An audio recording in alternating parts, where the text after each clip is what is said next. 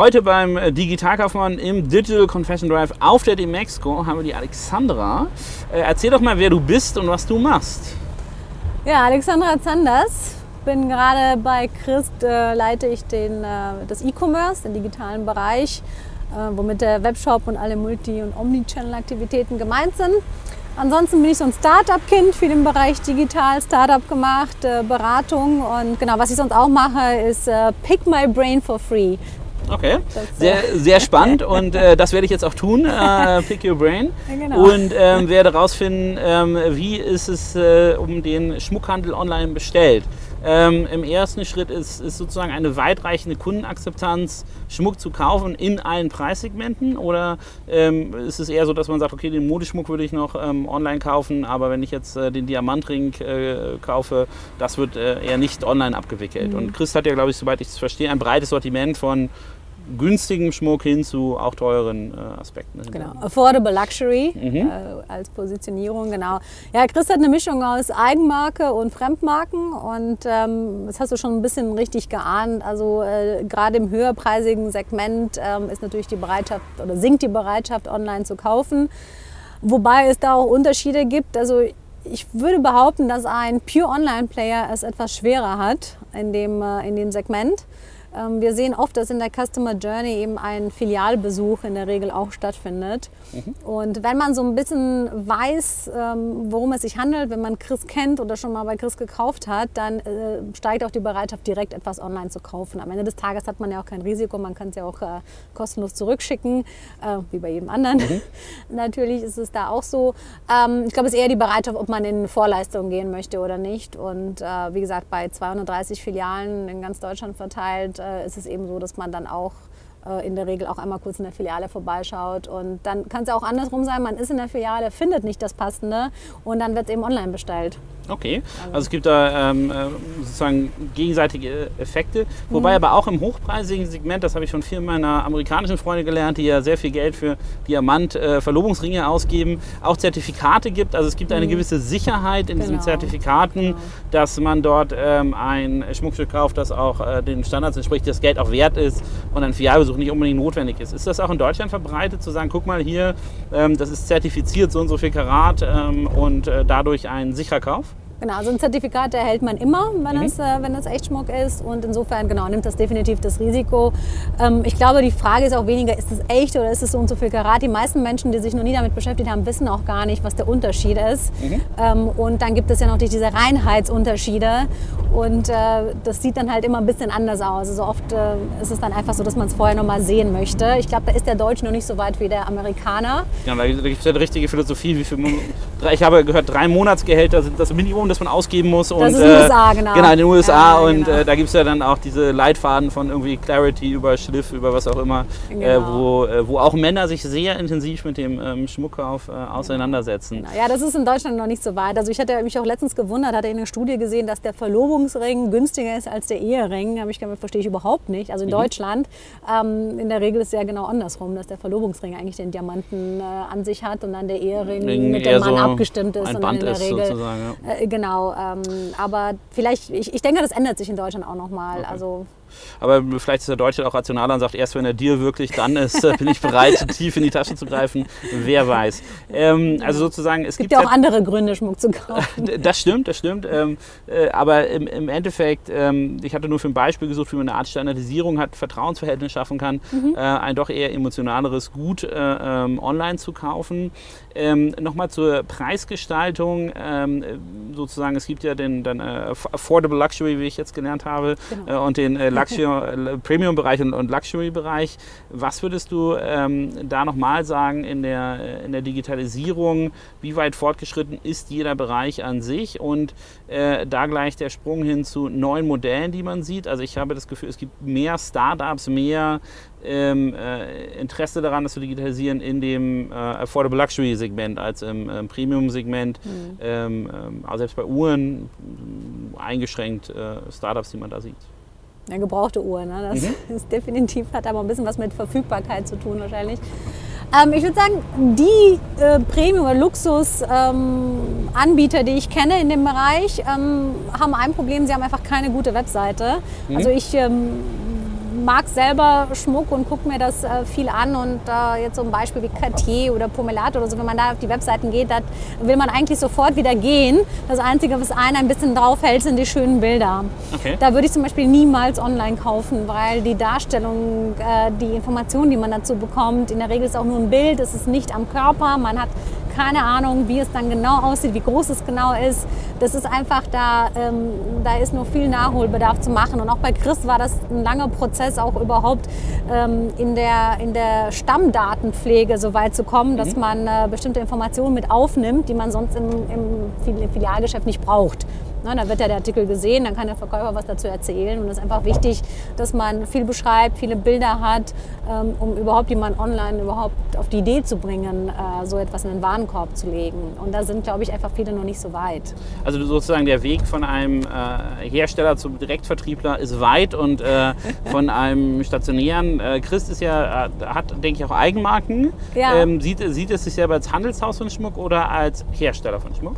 Eher als Handelshaus. Als Handelshaus mhm. müsst ihr aber eigentlich doch in der DNA drin sein, zu sagen, okay, guck mal, äh, ich habe hier tolle mhm. Produktdarstellung, äh, ich habe ja, Beschreibung. Also ist, glaube ich, mit Abstand auch am weitesten mhm. von, äh, von allen in dem Bereich. klar gibt es dann auch die reinen Pure Player, die dann aber wiederum das Problem haben, dass man da halt nicht die Möglichkeit hat, sich die Artikel nochmal irgendwo anzuschauen. Ähm, aber ich würde sagen, von den, äh, von den Playern, die es am Markt gibt, im Handel, mhm. ähm, ist Chris definitiv schon am weitesten mit dem, mit dem Online-Shop, mit der Darstellung und äh, der Usability äh, in dem Bereich. Aber Hersteller, Brands dann auch gerade im, im Luxury-Segment, wenn du jetzt Cartier anführst und andere, mhm. die sind noch nicht so weit, ähm, äh, weil sie es nicht können, nicht wissen, nicht wollen oder mhm. weil sie einen Channel-Konflikt haben. Ich glaube, Channel-Konflikt ist definitiv nicht unwichtig. ähm, also sie fangen an, sich zu bewegen. Ich hatte auch viele Gespräche auch mit äh, unterschiedlichen äh, Brands und äh, die sträuben sich noch so ein bisschen vor dem Online. Also mhm. ähm, möchten, äh, möchten eigentlich gar nicht, also sie müssen, aber traditionell wollen sie es gar nicht und dementsprechend ist der Fokus bis jetzt auch noch nicht so stark da gewesen. Was sind so die Top 3 Hassargumente, warum sie äh, online nicht mögen? Äh, weil sie sagen, dass die Marke da nicht erlebbar genug ist. Also sie sagen, sie sind eben so eine hochwertige Marke und das könnte man online eben nicht, äh, nicht äh, so erlebbar machen, wie es eben in einem Geschäft ist. Ich meine, klar, man weiß ja, wenn man Cartier reingeht, das ist auch ein, äh, der Service und das Drumherum. Das ist, gebe ich zu, gar nicht so einfach online zu kopieren mhm. ähm, oder zu adaptieren. Ähm, aber ich denke, da wird es, ähm, also gibt es heute schon viel, was man machen kann und auch vielleicht in Richtung Augmented Reality. Ich denke mal, da wird noch viel kommen. Äh, und ich kann mir gut vorstellen, dass diese, dass diese Marken auf diese, ja, auf diese Trends damit aufspringen werden. Also das Top-Argument ist definitiv, dass die Marke online nicht so darstellbar ist äh, oder das Einkaufserlebnis, wie es eben in einem, in einem Cartier-Laden ist. Und ansonsten, ähm, ich glaube, das ist eigentlich auch das Top-Killer-Argument. Äh, ansonsten ist es eher so, dass sie auch noch gar nicht die Kompetenzen aufgebaut haben. Und dann haben sie natürlich den... Äh, Jetzt kann man auch sehen, auch in Köln sind hochmotorisierte Autos unterwegs. genau, Hauptsache der Sound stimmt. Ähm, ja, und natürlich ist das Problem, ähm, wem ordnet man den Kauf zu? Mhm. Äh, online versus offline, das sieht man aber, ich, ich glaube, das Problem hat jeder, äh, mit dem Problem hat jeder zu kämpfen, aber gerade bei hochpreisigeren, wo die Marge auch für den Verkäufer am größten ist, das glaube ich, muss man über Incentivierung nochmal stark nachdenken, wie man das adaptiert, sodass ein Online-Kauf nicht als Gefahr gesehen wird, ja. sondern eben als äh, Zusatzgeschäft. Und die, ähm, wenn du sagst, die Brand ist nicht richtig äh, darstellbar, klar, wenn man schlechte Produktbilder hat, sicherlich nicht. Ähm, hat das auch mit einer gewissen Preistransparenz zu tun? Also haben die auch Angst sozusagen, naja, Cartier ist ja auch dieses Lebensgefühl, ich gehe in den Markt, mhm. ich, wär, äh, ich gehe in, den, in, in, das Stationärgeschäft, werde dort wie ein Gott behandelt, sozusagen, weil ich ein Premium-Produkt kaufe. Mhm. Ähm, aber jetzt mal ganz grob gesagt, Diamant ist Diamant. Ähm, äh, wer den, äh, im Endeffekt da den Schliff draufsetzt, okay. Ähm, ist da, besteht auch eine Angst in der Preistransparenz und dass sozusagen die, der, ähm, äh, gerade das Luxury-Segment aufgebohrt wird, mhm. weil äh, die Vergleichbarkeit der Preise einsetzt? Mhm. Ja, sicherlich auch, genau. Also Cartier sagt ja eben, Diamant ist nicht Diamant, mhm. sondern Cartier ist anders. Und das behauptet natürlich jeder von sich, ob es jetzt Tiffany, Cartier oder sonst jemand ist. Ähm, ja, klar, also wenn man, äh, also bei Edgemuck ist Transparenz sowieso ein bisschen schwieriger, aber wenn man wirklich alle Daten auf dem Tisch hat, also Reinheit, äh, äh Größe, Karat und dann auch noch Gold, also wirklich genau alles vergleichen kann, mhm. dann wird sicherlich ein bisschen was verschwinden von dieser Marke. Wenn einer sagt, mir ist es eigentlich egal, ob er von Bulgari, Cartier oder Tiffany ist, ich möchte einfach einen Zweikaräter von einer besonderen Reinheit, dann, dann geht man wahrscheinlich eher zu einem Blue Nile oder 21 ja. Diamonds. Aber man, äh, also sozusagen, hat auch die Möglichkeit, dann den Amazon Basic äh, Diamanten zu kaufen, solange er die Vergleichbarkeit hat im Extrem. Wie gesagt, gibt es in dem Segment ähm, da auch nochmal ein, eine Differenzierung äh, von den Designern her? Also, dass mhm. ich sozusagen einen Schmuckdesigner äh, als Hersteller eigentlich sehe, der dann vertrieben wird über ein äh, Händlernetzwerk. Wie verhalten sich die in der Digitalisierung? Mhm. Also die Leute, die tatsächlich Schmuck äh, designen?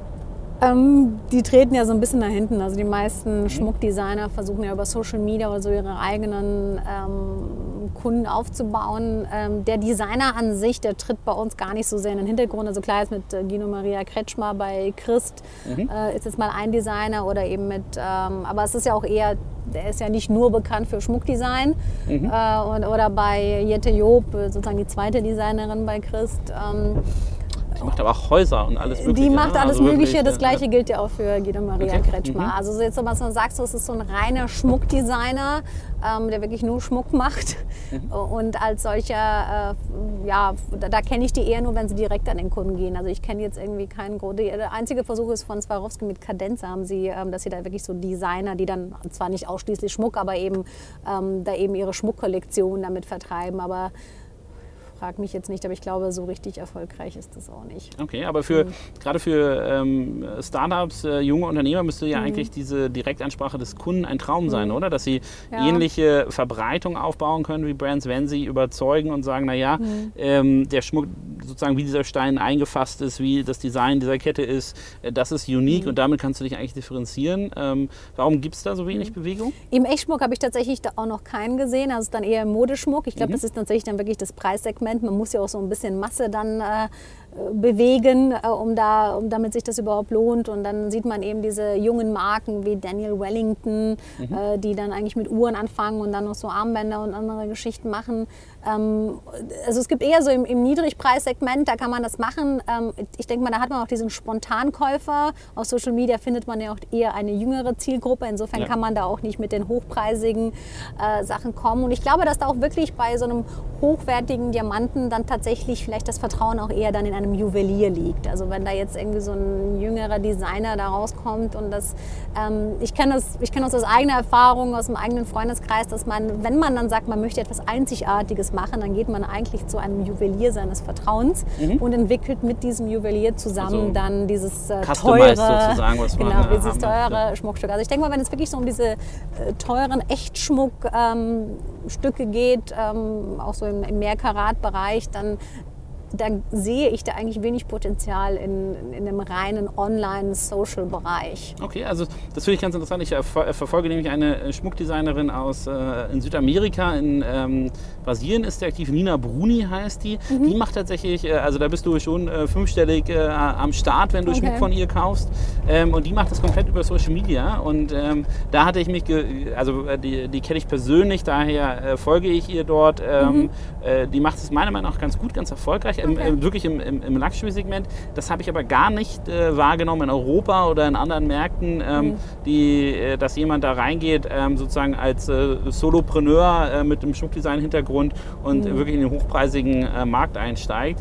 Ähm, deswegen bin ich ganz gespannt. Du, du musst, kannst ja auch mal angucken, Nina Bruni, und sagen, okay. was du darüber denkst. Okay. Ähm, aber ähm, das also ich sage nicht, das ist nicht möglich. Ich sage, ich kenne keinen, der das genau, also bis das, jetzt erfolgreich macht. Genau, ich glaube, ja. dass, also es ist ein, mhm. ein dickes Brett, das du bohren musst. Ich glaube aber auch mhm. zum Beispiel sind ja die, diese Start-up-Kosten, die sie hat, ja. immens. Ja? Die muss ich auch tatsächlich die ganzen Steine und äh, Gold und sonst was erstmal kaufen. Produziert sie aber in Vorleistung oder ja, die nur macht, auf, äh, auf nee, Bestellung die macht, äh, sozusagen? Die macht tatsächlich in Vorleistung kleine okay. Kollektionen, okay. ähm, die du dann kaufen kannst. Und, und wer sind die ähm, Kunden? sind das dann eher so Stars und Sternchen? Oder? Genau, ja. ja also okay. und, und sehr wohlhabende Privatleute so im Endeffekt. Also da, ähm, ja, vielleicht ist das tatsächlich nochmal so der Clou, wenn du es schaffst, so ein paar berühmte Testimonials zu gewinnen, die mhm. deinen Schmuck äh, kaufen, Dann, und dann, wenn der Markt groß genug ist, äh, an Privatpersonen, die sich das leisten können, äh, dann glaube ich, ähm, kann man durchaus was aufbauen. Die Frage ist, wie skalierbar ist das und wie lange geht das gut? Und man muss ja dann auch immer wieder mit was Neuem kommen. Schmuck kauft man sich ja gerade im hochpreisigen Bereich ja nicht jeden Tag. Und deswegen sehe ich eben in dem niedrigpreisigeren Bereich eben auch eine andere Skalierung. Da kann man wahrscheinlich über Loyalty auch was ganz anderes machen. Ich glaube, im hochpreisigen Bereich da wirst du nicht äh, jede Woche etwas umsetzen können. Okay, also wir, dann halten wir mal fest bisher, äh, der, äh, viel, viel passiert im Markt äh, durch Digitalisierung, im Luxury-Segment erstmal weniger. Da müssen sich die etablierten Unternehmen äh, so ein bisschen mhm. an die eigene Nase fassen, auch die Hersteller, wie wollen wir das eigentlich machen und wollen wir es überhaupt machen. Ähm, und im Affordable Luxury-Segment ähm, äh, viel Bewegung, auch Interesse für Startups. Ähm, Julian Grace hatten wir im Vorfeld mal erwähnt, mhm. Ähm, ein ganz interessantes Beispiel mit eigener, also mit Vertriebsnetzwerk hier und ich glaube der Herstellung in Bali, soweit ich das äh, gesehen habe. Ja. Ähm, und ähm, sehr interessant, total durchvertikalisiert ähm, und super schnell dabei, ähm, auch auf den Plattformen äh, neue Kollektionen anzubieten. Mhm. Ähm, kannst du ein bisschen deinen Eindruck von dem äh, Unternehmen mhm. schildern? Ja, ich kenne das Unternehmen tatsächlich. Ähm, ich glaube, sie haben einen massiven Vorteil und das ist dieses Time to Market. Mhm. Also sie schaffen es unglaublich schnell eben von der Produktion ähm, in den Verkauf zu gehen. Ähm, was mir so ein bisschen fehlt, ist die, ähm, ja, die eigenen Designer oder den, der eigene Design. Also äh, das, was ich gesehen habe, sind, ähm, also es ist eben nichts Neues, sondern das sind äh, Modelle, die man woanders äh, eben auch schon mal gesehen hat. Ähm, ja, ja ähm, eben dann aber tatsächlich ein bisschen, ein bisschen günstiger. Mhm. Ähm, ich glaube aber, dass ähm, genau diese Durchvertikalisierung, ähm, am Ende des Tages kommt es aber eben auch auf die Marke an. Also ich glaube, wenn sie es dann noch schaffen, eine Marke aufzubauen, mhm und, äh, eine, ja, und eine, äh, eine gute Customer Retention ähm, sind das ja am Ende so die A und O's. Ne? Mit, einer, mit einer guten Marke, mit einem guten Kundenservice und mit einem vernünftigen Customer Lifetime Value äh, kann man, glaube ich, gut was aufbauen. Die Schnelligkeit ist definitiv, wie ich schon sagte, ein Thema. Darf ähm, ich da einmal nachhaken? Also ja ähm, gerade auf dem Plattformmodell, sagen wir mal, ich mache eine, eine Renner-Penner-Analyse des äh, Schmuckmarktes immer im Preissegment und mhm. sehe, okay, diese drei Topseller ähm, äh, verkaufen sich immer ganz gut. Wenn ich es dann schaffe, innerhalb von einer Woche das nachzubauen mhm. und äh, dann 10 Euro billiger anzubieten, das ist sozusagen eine Marktopportunität, die man da wahrnehmen könnte. Äh, ist das die Time to Market oder ist es einfach nur schnell zu erkennen, wo geht der Trend hin und dann eine Kollektion nachzuschieben, die gar nicht sich über Preis differenziert, sondern gerade sozusagen on vogue ist und den den Geschmack mhm. trifft. Was meinst du mit Schnelligkeit to, to Market? Ähm, genau, ich meine ich, zu erkennen, genau, Trends zu erkennen und dann einfach sehr schnell äh, liefern zu können. Also mhm. genau, sei es, es wurde irgendwo gesehen bei jemandem und dann hat man es eben zwei, äh, zwei Wochen später, kann man es selber verkaufen. Äh, bei anderen dauert es dann auch mal ein halbes Jahr. Mhm. Und warum dauert das bei den Etablierten so lange? Die müssen ja eigentlich äh, viel schnellere oder interessantere Prozessketten schon aufgebaut haben. Sie sind ja auch ein bisschen länger am Markt mhm. und äh, ähm, haben wahrscheinlich auch eine andere Marktmacht äh, mhm. und Herstellerbeziehung als ein relativ junges mhm. Unternehmen. Sollte man meinen. Sollte man meinen. Sollte man meinen, ist aber definitiv nicht so. Also mhm. Bei Christ, also zwischen ähm, Design äh, bis, äh, bis es sozusagen verkaufbar ist, äh, das ist ungefähr ein halbes Jahr. Okay, also schon eine ähm, ja, im Digitalzeitraum. Ja, also im besten Zeit. Fall drei Monate, ähm, mhm. je nachdem eben, wo man herstellen lässt, aber eben deutlich länger. Ich weiß jetzt nicht, wie es bei einem Cartier Co. ist, aber ich würde auch vermuten, dass das eben nicht so schnell geht. Ähm, und äh, ich denke mal, da müssen, das brauchte man bis jetzt eben auch nicht. Ich meine, Schmuck ist ja auch nicht wie Fashion, das bewegt sich eigentlich nicht so schnell. Aber mhm. ich glaube, am Ende des Tages, ähm, gerade in diesem niedrigen äh, Preissegment, ist es dann vielleicht doch wie Fashion. Und, und da muss man eben so schnell wie möglich etwas, was läuft, ähm, aber eben auch, wenn man sagt, man probiert eben auch selber ein paar Sachen aus und merkt, so drei Sachen bewegen sich im eigenen Sortiment, äh, am besten, wenn man die sofort nachliefern kann, dass man so gut wie nie out of stock ist, das äh, denke ich könnte auch der Schlüssel sein. Und führen so eine Unternehmen oder Modelle, wenn die dann an den Markt kommen mit Union Grace, auch beeindruckende Schnelligkeit an den Tag legen, zu einem Umdenken in der Industrie oder sagt man eher so, öh, die sind doof oder sagt man, oh, die sind doof, aber wie werde ich denn äh, genauso schnell? Also merkt man das? Mhm. Das ist so eine Art, wie jetzt im B2B-Sektor die Akquisition von, äh, von Contorion, äh, die hat bei allen im Kopf so einen Klick gemacht und alle mhm. Wissen jetzt, okay, wir müssen investieren, müssen in den Bereich reingehen. Mhm. Ähm, und das ist eine echte Gefahr, die wir sehen. Ist es im Schmuckbereich eher noch so verächtlich oder schon ein großer Handlungsdruck? Ich glaube tatsächlich, dass es noch nicht so richtig gesehen wird. Ich mhm. glaube einfach, dass die Arroganz da nur noch äh, ziemlich, äh, ziemlich vorherrscht und dass äh, die Etablierten der Meinung sind, dass man so schnell, auf die Schnelle kann man nicht äh, Schmuck herstellen. Das ist ja dann schon nochmal Handwerk okay. und, äh, und ähm, ja, ich meine, solange man das Aspekt wird äh, genau, solange man das ja auch noch äh, ja sollte ja auch so sein. Also der mhm. Kunde sollte das auch so empfinden. Aber am Ende des Tages, wenn man äh, die Materialien hat äh, und äh, die Prozessketten stehen, dann sollte eigentlich nichts dagegen sprechen, das schnell herzustellen. Okay, also wenn wir uns anschauen, die, die verschiedenen Segmente, neue Player, Handlungsdruck im, in einem Bereich. Ähm, jetzt mal spezifisch, wenn man sich Chris anschaut oder deine Erfahrungen Erfahrungen dort.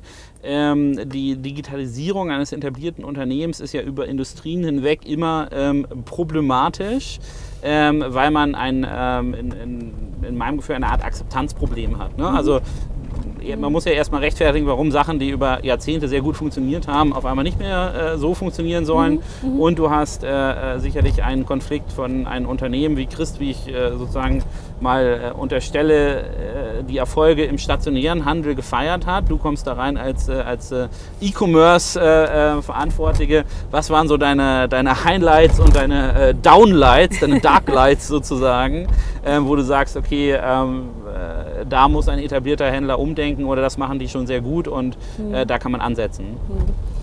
Ja, ich glaube, das äh, Problem ist, da ist Christian noch nicht mal, Christian noch nicht mal so groß. Ja, mhm. meine, ist ja Mittelstand. Ähm, ich kann mir das bei einem noch größeren Unternehmen sogar noch schwieriger vorstellen. Und ich weiß, dass viele vor dieser Herausforderung stehen. Grundsätzlich so nur, weil man grundsätzlich weiß, man muss etwas tun, heißt es nicht, man weiß auch was genau. Mhm.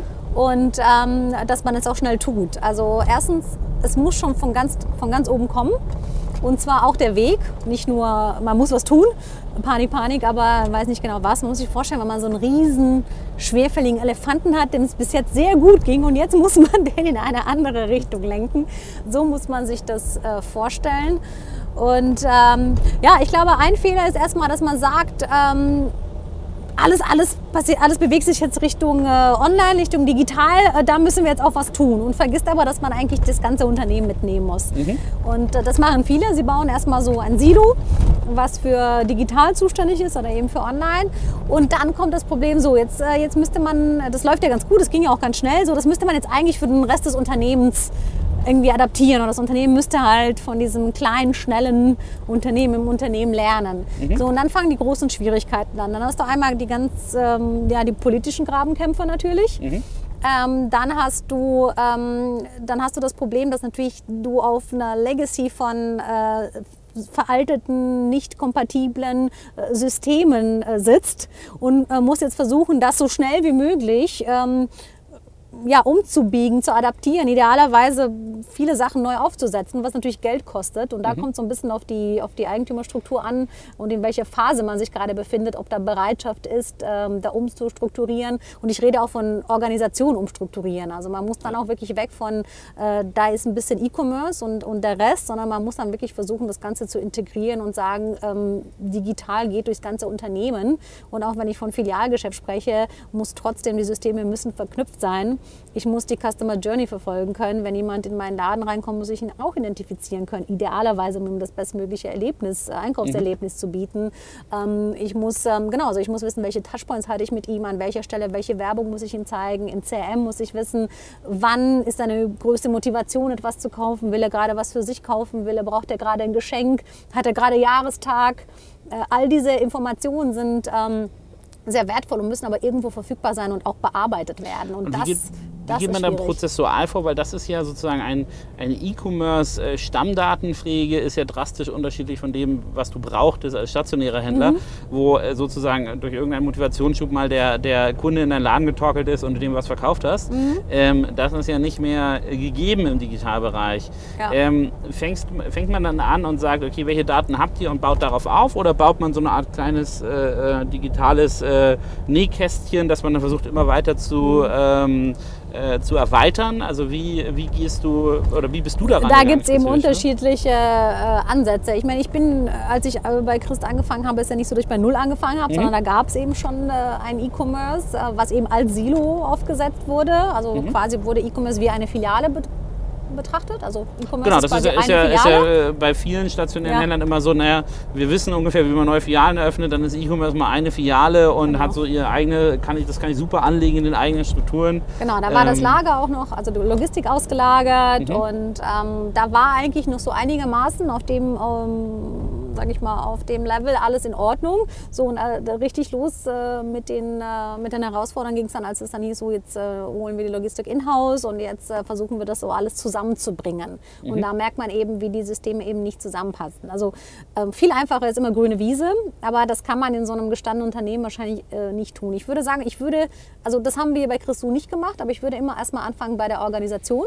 Mhm. Ich würde die Organisation umstrukturieren ähm, und dann ganz klar ähm, in IT investieren, um da sozusagen die Basis zu schaffen, um dann das ganze Unternehmen ähm, in, ja, in diese Digitalisierung reinzubringen, ähm, die Systeme zu integrieren, um wirklich Online und Offline zusammenzubringen. Und ähm, ja, also ein, äh, ein Thema ähm, ist sicherlich die Investitionsbereitschaft, die, die eben da sein muss, äh, damit das funktioniert. Investitionsbereitschaft und auch ähm, so ein bisschen das äh, Töten von heiligen Kühen gehört auch dazu. Ne? Also, Absolut. Äh, äh, und das ist, ja, äh, das ist ja meistens die größte Herausforderung. Ähm, bei jetzt im Beispiel Chris gab es ja auch einige Gesellschafterwechsel, auch dieser Zusammenschluss Douglas Thalia und dann mhm. Äh, wiederum äh, verschiedene Ownerships. Es macht sicherlich das nicht einfach. Ich glaube, aus mhm. der Erfahrung, die ich gesehen habe, ist oft so in familiengeführten Unternehmen, was du ja auch meintest, dieser, mhm. dieser Punkt, das muss von oben kommen, wenn man mhm.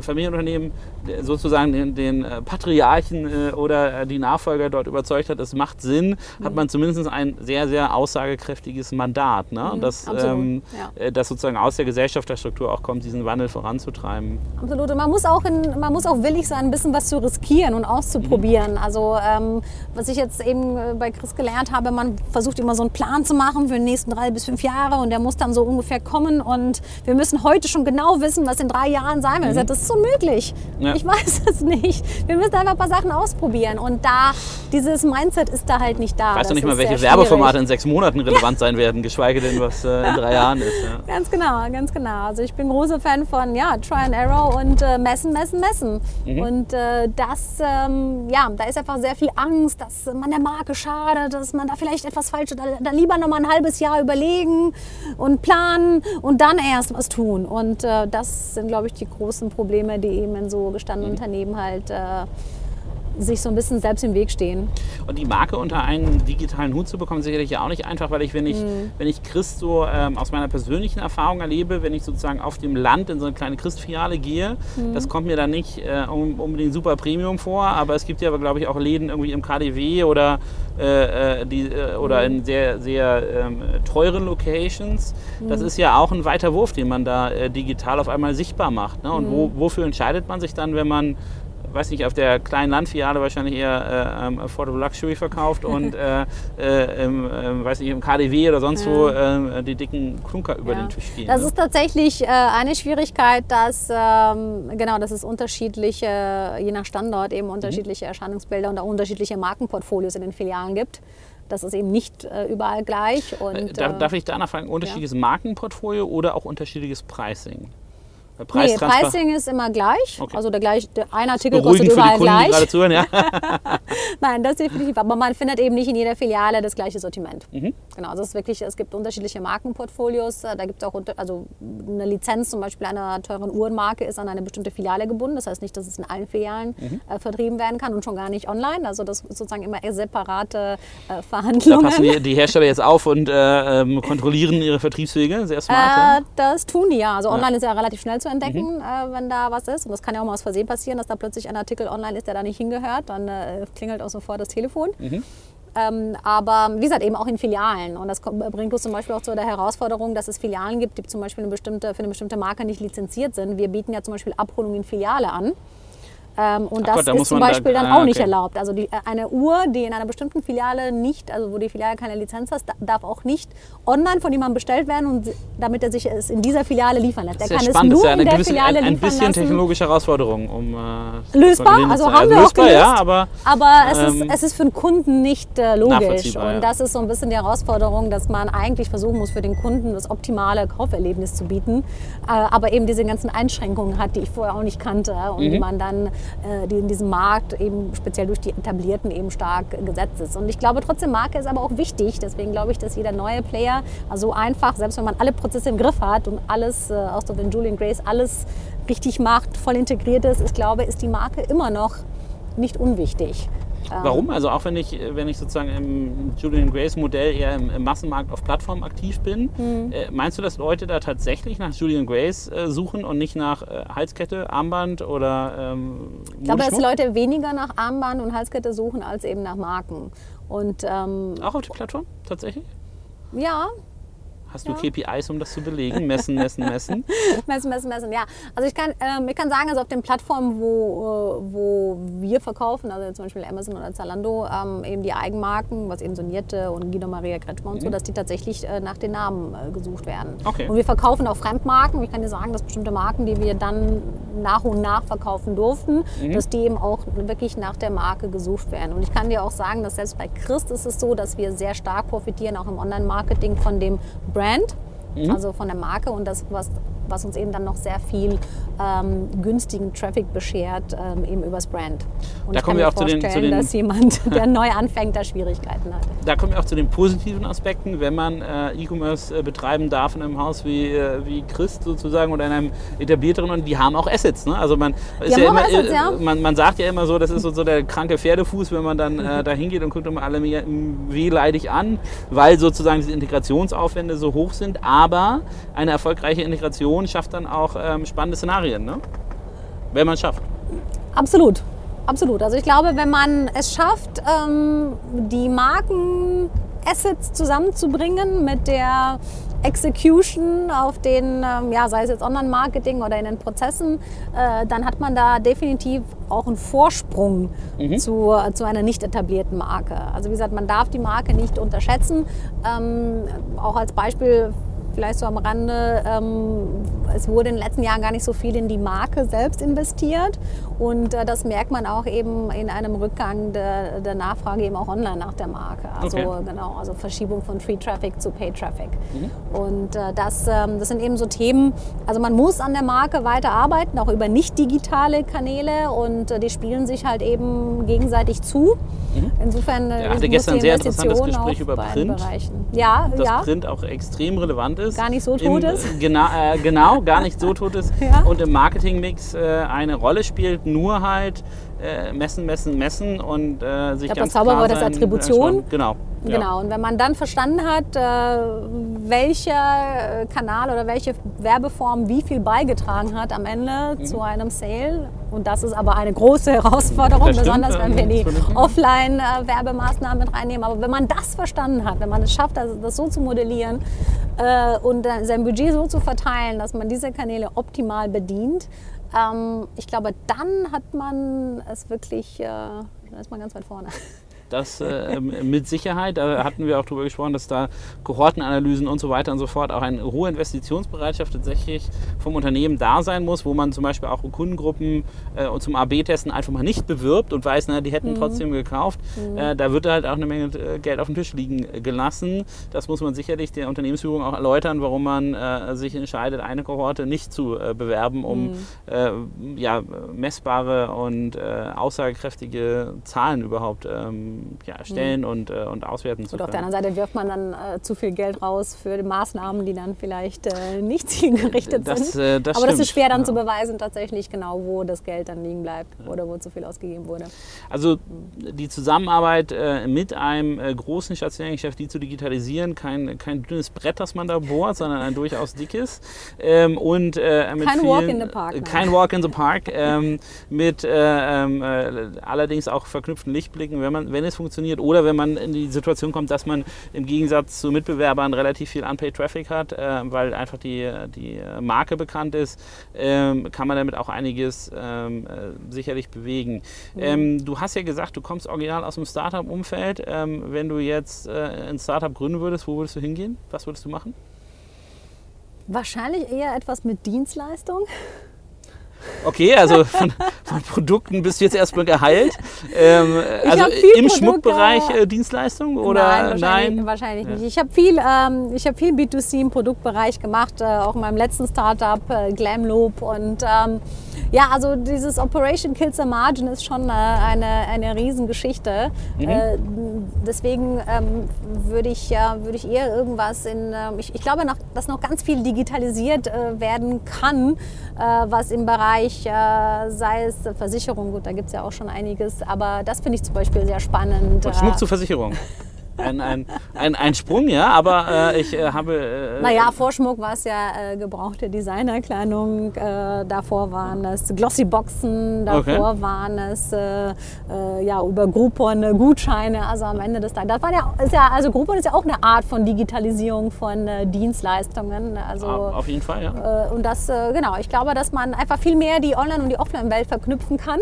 Mhm. Und äh, am Ende des Tages, ähm, ich, ähm, genau, ich warte noch so oft äh, auf die zündende Idee, aber wenn dann irgendwas ist, was einfach das Leben leichter macht, sei es ja. durch eine App, sei es durch irgendeine Applikation, eine Anwendung, ein Portal, äh, das wäre, glaube ich, etwas, wo ich mich im nächsten Schritt bewegen würde. Ich habe gerade äh, letzte Woche den Gründer von Haftpflichthelden kennengelernt, also auch im Versicherungsbereich. Und tatsächlich sind dort immense Opportunitäten, weil es mhm. wirklich ein ähm, nicht nur vom Vertrieb ein verstaubter Markt ist, sondern tatsächlich mhm. von der Produktifizierung hat man als Digitaler viele mhm. neue Möglichkeiten, ähm, um äh, sozusagen ähm, Produkte zu bauen, die sich für den Online-Vertrieb äh, ja, eignen mhm. ähm, und auch ein, ein, besseres Kundenfeeling sozusagen zulassen als äh, jetziger Versicherungsvertrieb. Also daher, ja, schnelle ähm, Auszahlung und so Themen, das ist ja das ist Schnelle Auszahlung, Risikoabschätzung, ähm, ja. Werbung, um, um die abzuschließen. Ähm, und es gibt ja gerade bei Haftpflicht, wie er mir erläutert hat, ein, sozusagen je mehr man hat, umso äh, besser ist die Risikoabschätzung. Also bietet sich das gut an für den Detailbereich. Mhm. Also sehr spannend. Du würdest also dem, dem Schmuck ein bisschen den Rücken kehren und äh, gucken, wie funktioniert die Digitalisierung auf Dienstleistungsebene in anderen Industrien. Ja, also entweder sozusagen die Branche, also statt Schmuck eben was anderes. Das äh, mhm. könnte ich mir auch gut vorstellen. Ich denke mal, da gibt es, ähm, oder ich merke es auch durch die Anfragen, die äh, die gehäuft kommen. Da gibt es viel Bedarf äh, im Handel, eben das, äh, das jetzt auf den richtigen Weg zu bringen. Da gibt es auch unterschiedliche Wege. Ich glaube, es gibt auch noch keinen, der, wo man sagen kann, der hat jetzt alles, äh, alles richtig gemacht, der ist am Ziel. Ich meine, es ist ja auch ein Prozess, aber auf jeden Fall irgendwie seine digitalen Prozesse da in den Griff bekommen, auch neue Kanäle zu finden. Ähm, ich glaube, das wird auch nochmal spannend sein, was, was denn jetzt auch mit neuen Technologien in den nächsten Was meinst du mit neuen Monaten Kanälen? Also ähm, im, im Sinne von Marketing oder Vertrieb? Vertrieb? Stores, oder? ja, mhm. im Vertrieb. Also, also entweder, genau, entweder Ableger von der eigenen Seite, die bestimmte Nischengruppen äh, ansprechen oder tatsächlich äh, Pop-up-Stores oder äh, was, hatte letztens nochmal ähm, mir das angeschaut von Amazon, diesen, äh, diesen Truck, der da rumfährt mhm. und der, wo man nur mit der App bestellen kann und dann halt ja. Äh, das beim Truck abholen. Ähm, Finde ich auch eine. Ne? Also wahrscheinlich denken sich viele, meine Güte, aber äh, ja, funktioniert, ist sehr beliebt und äh, ja, es ist auch so ein bisschen dieses Erlebnis. Man kann es ja auch nur wirklich mit der App kaufen und muss aber dann zu diesem Truck gehen, um sich das abzuholen. Das stimmt, da gibt es noch, äh, äh, da gibt es tatsächlich noch viele, äh, ich verstehe das auch nicht, online bestellen, dann offline abholen, ist für mich sozusagen der verheiratet, die, die beiden blödesten Aspekten der einzelnen Medien, ja.